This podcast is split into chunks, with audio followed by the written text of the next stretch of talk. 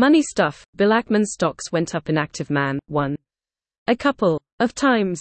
Recently, I have contrasted Bill Ackman's old school approach to managing a hedge fund. He's a famous guy, he makes concentrated high conviction bets on stocks, he doesn't hedge much, with the more scientific modern approach of multi manager, multi strategy, pod shop, funds, which hire many portfolio manage. RS to make distinct bets, hedging out factor exposure and isolating only their alpha, their skill, their excess returns that are not correlated to the broader market. I noted that the old school approach seems to have become less popular with institutional investors, and that the pod shops have an advantage in raising money and charging fees. These days, Ackman's simple legible approach, M. A. and while, appeals to retail investors, and he's out raising money from ordinary investors and offering lower fees. But I neglected to mention one incredibly important advantage of Ackman's approach, which is that if you do it right, you don't have to do much. Pick like 10 stocks that are going to go up, buy them all, and then chill. Oh, if the stocks go down, that creates a lot of work F. Or you, you might have to sell them and buy other stocks that will go up. You might have to reevaluate your process and rethink your life choices. Maybe you have to fire an analyst and hire a new one. Plus, you are going to be spending a lot of time calling up your investors and reassuring them so they don't withdraw their money. 2. But you are trying to pick stocks that go up, ideally ones that go up more than the rest of the market, and if you succeed, then you're done for the year. Pick stocks, buy them, watch them go up, go to the beach. Or go on Twitter. Or, now, X, spend your days getting in fights online, because your lavishly gainful employment only requires like 45 minutes of work per year. Oh, no, I'm exaggerating. Obviously, the people who pick 10 good stocks USU. Ally spend most of their waking hours analyzing their stocks, worrying about them, thinking about which ones they should drop and which other stocks they should substitute, etc. You don't become a professional picker of 10 stocks without putting a lot of work into that list of 10 stocks. Still, I have always admired and envied that old school model of hedge fund management. It just strikes me as the purest possible way to turn intellect, or something, anyway, luck maybe, into money. If some region of your brain is wired to know what stocks will go up, that's almost all you need. Hard work and people skills and a rigorous investing process are just nice bonuses. Anyway, Bloomberg's Tom Maloney and Hema Parmar report. Perhaps no other hedge fund manager has perfected the art of having their money work for them while they sleep, or tweet, like Bill Ackman. The Pershing Square Capital Management founder made $610 million last year, after barely touching his portfolio of just 10 stocks. The total landed Ackman at number 7 on Bloomberg's annual list of the best paid hedge fund founders, his highest ever position. He failed to crack the top 15 in 2022. The Hall validates Ackman's shift two years ago from a swashbuckling shareholder activist to taking a quieter approach and bringing in a chief investment officer to help run his fund. In a year when U.S. stocks soared, his eight person investment team's stolid approach of holding shares in big companies racked up a 26.7% gain. Ellipsis. That exceeds the returns for hedge F. UNS including Citadel's main Wellington strategy, 15.3%, and Millennium Management, almost 10%, though their founders earned well in excess of Ackman. Millennium's Izzy Englander nabbed the top spot in Bloomberg's pay ranking with $2.8 billion, while Citadel's Ken Griffin placed second at $2.6 billion. I mean, sure, right, the S&P 500 index was up 24.2% last year, and Pershing Square owns basically a long only portfolio of large cap US stocks. It had better have been up 26.7%. Its investors got S&P 500 exposure with a little bit better performance. Meanwhile, Citadel and Millennium investors were paying more for somewhat lower returns that are less correlated to the stock market. That particular thing, uncorrelated returns, is an attractive product for many INV. Estes, and Citadel and Millennium work very hard to give them that. You have to pay for all that effort. You can pay a bit less for Ackman's Zen Repose. Incidentally, these best paid lists are always a little debatable. They measure how much money these managers made, but that includes returns on their own money in their funds as well as fee income. Ackman made a lot of money last year because he bought stocks that went up. Decent way to do it. Children's Place. We talked last Thursday about a weird little acquisition of the Children's Place Inc., a children's apparel retailer with an equity market capitalization of $363 million as of last Friday. The Children's Place got acquired last week in the simplest and yet most unusual possible way, SOM. He only just went to the stock exchange and kept buying stock until they owned a majority of it. Then they sent the company a letter saying, Hi, we're your new owners now. It's the way you would buy a public company if you had a lot of money and knew nothing about mergers and acquisitions. Just keep hitting the buy button on your Robinhood app until you control the company. The buyer is the Al Rajhi family, the founders of Saudi Arabia's largest private bank, through vehicles including Mithaq Capital SPC and the wonderfully named Snowball Compounding Limited. Last Friday, Mithaq filed a Schedule 13D, explaining their trades and plans. Apparently, they own just over 7 million shares of the Children's Place, or about 56.1% of the stock, and are proud to be majority owners of. The issuer are enthusiastic about its long term prospects and look forward to helping it thrive and deliver top quality products to families. They were trading the stock, starting at least in early January, but they bought and sold. They didn't start accumulating it in earnest until about February 7th, and went from a small stake to a majority in five trading days. Also, they weren't just a aimlessly buying stock. On Saturday, February 10, when Mithaq had accumulated about 3.1 million shares, about 25%, Snowball Compounding sent the company a notice that it intended to replace the board of directors with its own nominees. On Wednesday, February 14, when they had gotten to 54%, Mithaq and Snowball sent another letter to the board, asking to meet with you as soon as possible so tar. T. We can discuss an orderly transition of the governance of the company, as well as the provision of financing to assist the company with its liquidity needs. So they definitely had a plan to take control of the company. They just figured that the most efficient way to do that was to buy in the open market. And that was clearly correct. The stock was trading above $20 for most of the L. Last few months, but then crashed below $13 on Friday, February 9, after the company announced terrible earnings. Mithaq paid about $97.8 million for its 7 million shares, an average of about $13.97 per share. That's lower than the lowest the stock had traded over the previous year. Meanwhile, after Mithaq's interest got out, the stock shot up. It closed last Friday at $29.12. The bad earnings left investors worried that the Children's Place might run out of money. The arrival of a deep pocketed buyer solved that problem and squeezed the stock up. Mithaq saved a lot of money by buying quickly but quietly. Some more formal process, sending the border merger proposal, launching a tender offer, would have betrayed its interest and pushed up the price. If you were the children's place, and you got that nomination notice on February 10, might you have wanted to make it public? Put out a press release like, hey, we got a letter from somebody named Snowball saying that they own 25% of our stock and want to replace our board. I get that that's a somewhat weird thing to announce. For all I know, the company had never heard of Mithaq before and didn't know how seriously to t. RK the nomination. Free, but if the company had publicized the letter, I suppose the shareholders would have had some warning that there was some interest, and journalists could have, like, called Mithaq and said, What's up? As it is, the stock closed at a low of $11.29 last Tuesday, just before Mithaq started disclosing its ownership. Mithaq bought almost a million shares that day. M. Mithaq had no obligation to disclose what it was doing, or, rather, it did have obligations to disclose, but with some delay, and it followed those obligations scrupulously. 4. It disclosed its purchases as soon as it was obligated to, but by the time it disclosed them, it had more or less completed its buying. 5. It might have been nice, for the Children's Place's existing shareholders, if the company had told them about the mysterious buyer. But it didn't, so Mithaq was able to buy most of the stock without anyone noticing. What happens to the rest of the shareholders? Mithaq bought control of the company for less than $14 per share. Presumably, it doesn't want to buy the remaining 44% for $29 per share. If you're a minority shareholder, you're kind of along for a weird re. Now. By the way, I said last week, and again above, that this is a pretty unusual way to acquire a public company. I'm sure someone has done this before, I wrote, but it is very much not normal practice. That is perhaps too modern a view, and some readers pointed out that some flavor of buy in the open market until you hit 51% used to be a bit more normal in USM and A practice.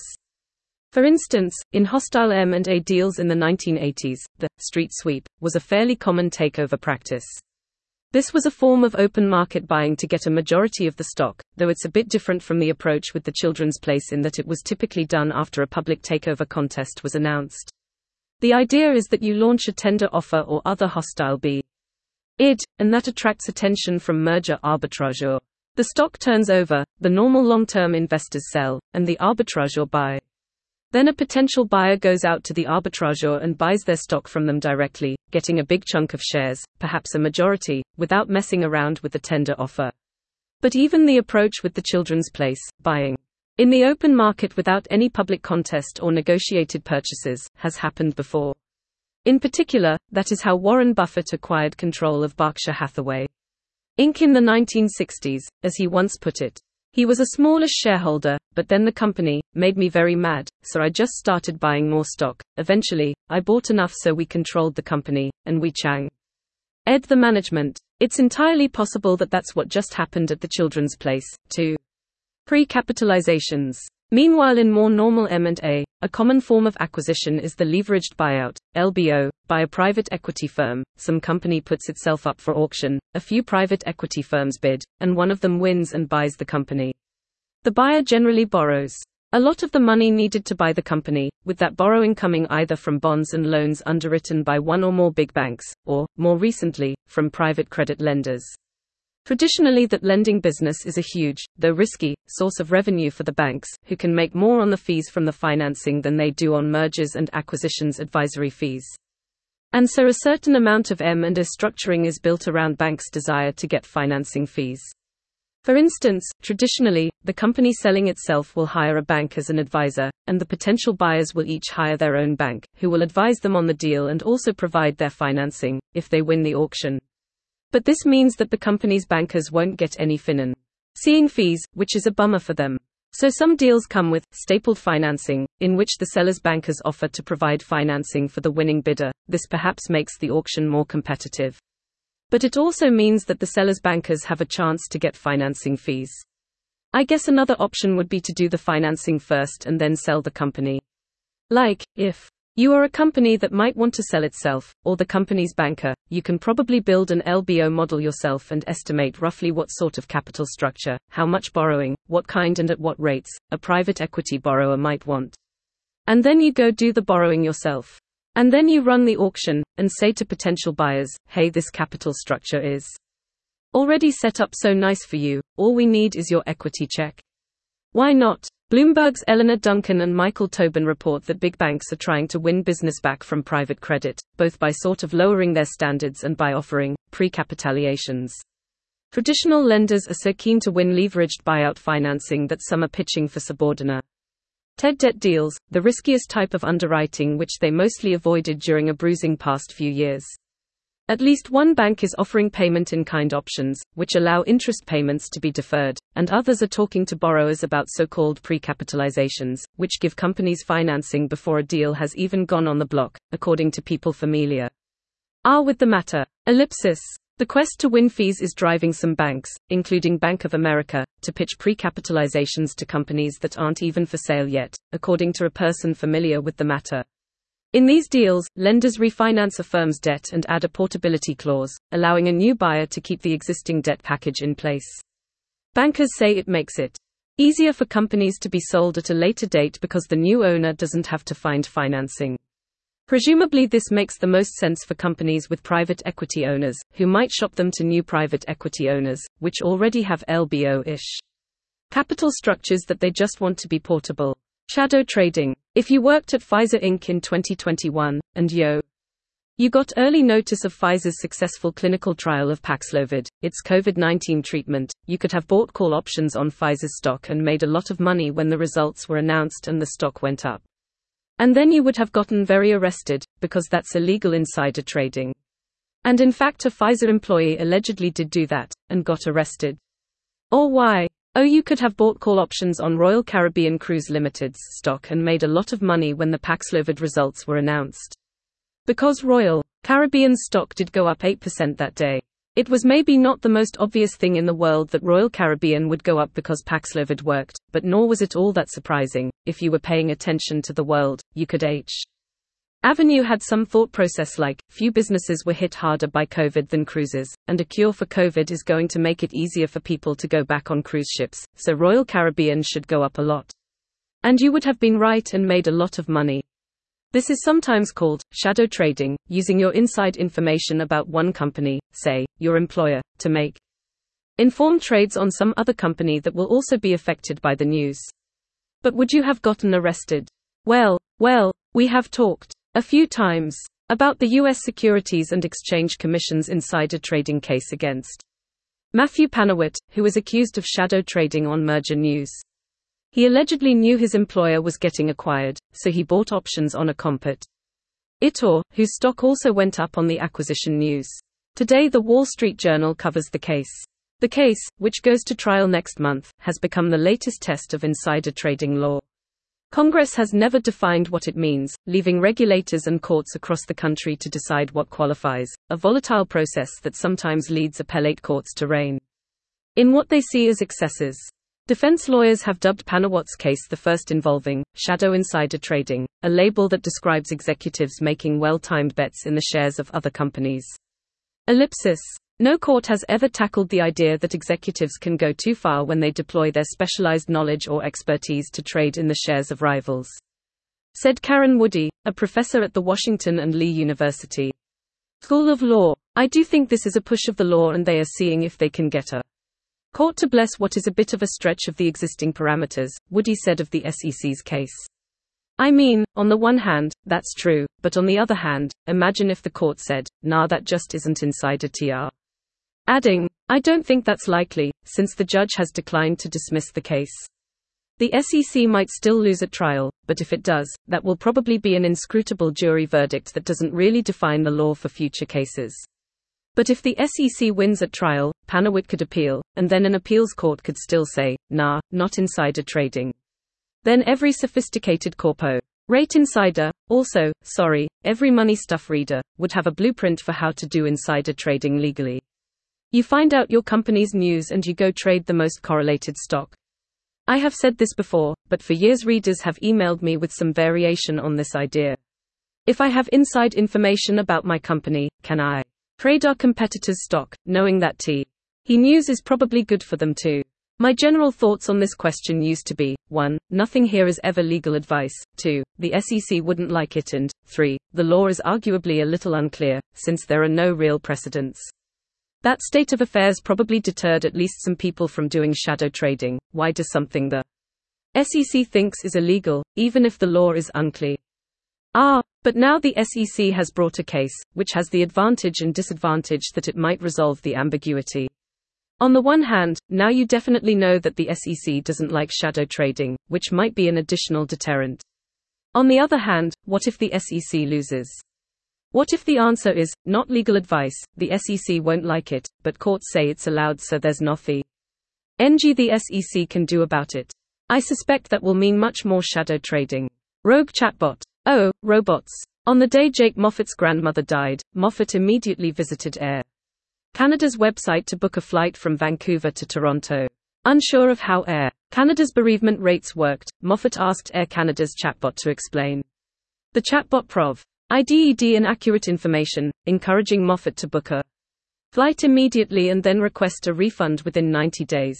In reality, Air Canada's policy explicitly stated that the airline will not provide refunds for bereavement travel after the flight is booked. Moffatt dutifully attempted to follow the chatbot's advice and request a refund but was shocked that the request was rejected. Ted. He sued and won his refund.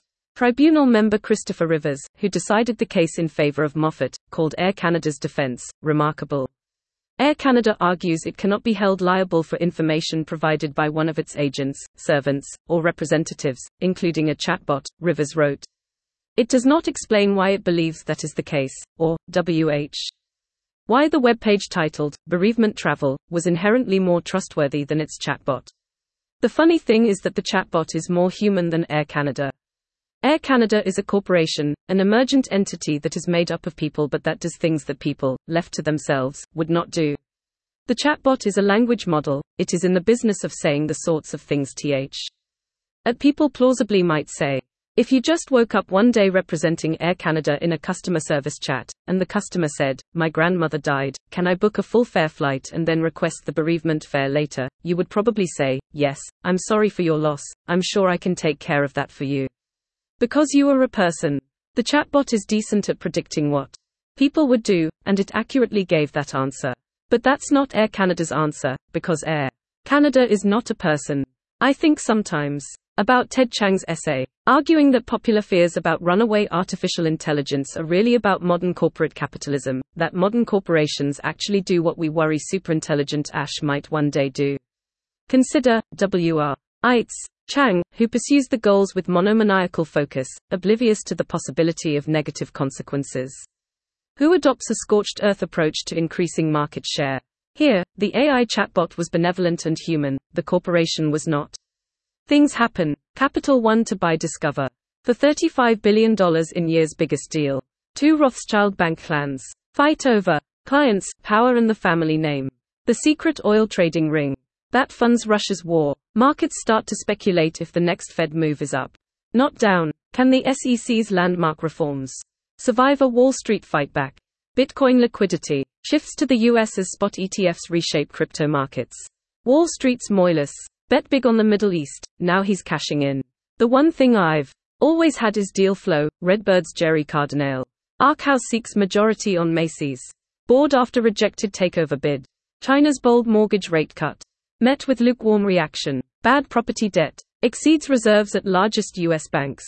Investors shun riskiest U.S. corporate bonds. On default fears. Mega projects in the desert. Sap Saudi Arabia's cash. Billions start flowing T. O Oh chip makers. For new U.S. factories. OpenAI quietly deletes ban on using ChatGPT 4. Military and warfare. Nvidia as meme stock. Trump hawks gold, self branded $399 sneaker. As legal fees mount, rip chocolate chip, Keynesian lawn care. If you'd like to get money stuff in handy email form, right in your inbox, please subscribe at this link. Or you can subscribe to Oh Money Stuff and other great Bloomberg newsletters here. Thanks. 1. Sorry. From the New York Magazine profile of Ackman last week, Ackman believes that our lives are often fated from birth. I have a view that people become the names, he told me. Like, I've met people named Hamburger that own McDonald's franchises. We'd been talking for nearly an hour and a half when Ackman asked me what my name was, hoping to offer a diagnosis. After he seemed momentarily stumped by my surname, I offered him my first name, which he misheard as Reed. Read, right, he said, before turning back to himself. So, my name is Ackman, it's like activist man. 2. That last part isn't really true for Ackman, though. He has a huge permanent capital vehicle. Which means that, if performance is bad, he doesn't have to call anyone to reassure them. 3. Also, while the February 14th letter is publicly filed, the February 10th nomination is not, so I don't know how much it disclosed about Mithaq's ownership. But the company's bylaws say that the nomination has to specify how many shares the shareholder owns. 4. Form 4 has to be filed within two business days. Myth AQ first became a Form 4 filer on Friday, February 9, and filed its first Form 4. After the close on Tuesday, February 13, two business days later. Schedule 13D has to be filed. Within five business days of crossing over 5%, which Mithaq also did on February 9, it filed its 13D after the close on Friday, February 16, five business days later. 5. Incidentally, a reader asked me if Mithaq was obli gated to file a Hart-Scott-Rodino notification, and I think the answer is no. In general, if you're buying a big stake in a US company, you need to file an HSR notification.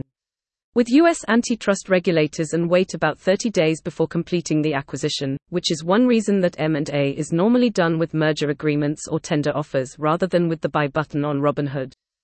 But, the children's place is small enough that Mithaq could acquire a majority of the stock without hitting the $119.5 million HSR threshold. Like getting this newsletter, subscribe to Bloomberg.com for unlimited access to trusted, data driven journalism and subscriber only insights. Before it's here, it's on the Bloomberg terminal. Find out more about how the terminal deliver S information and analysis that financial professionals can't find anywhere else. Learn more Want to sponsor this newsletter? Get in touch here.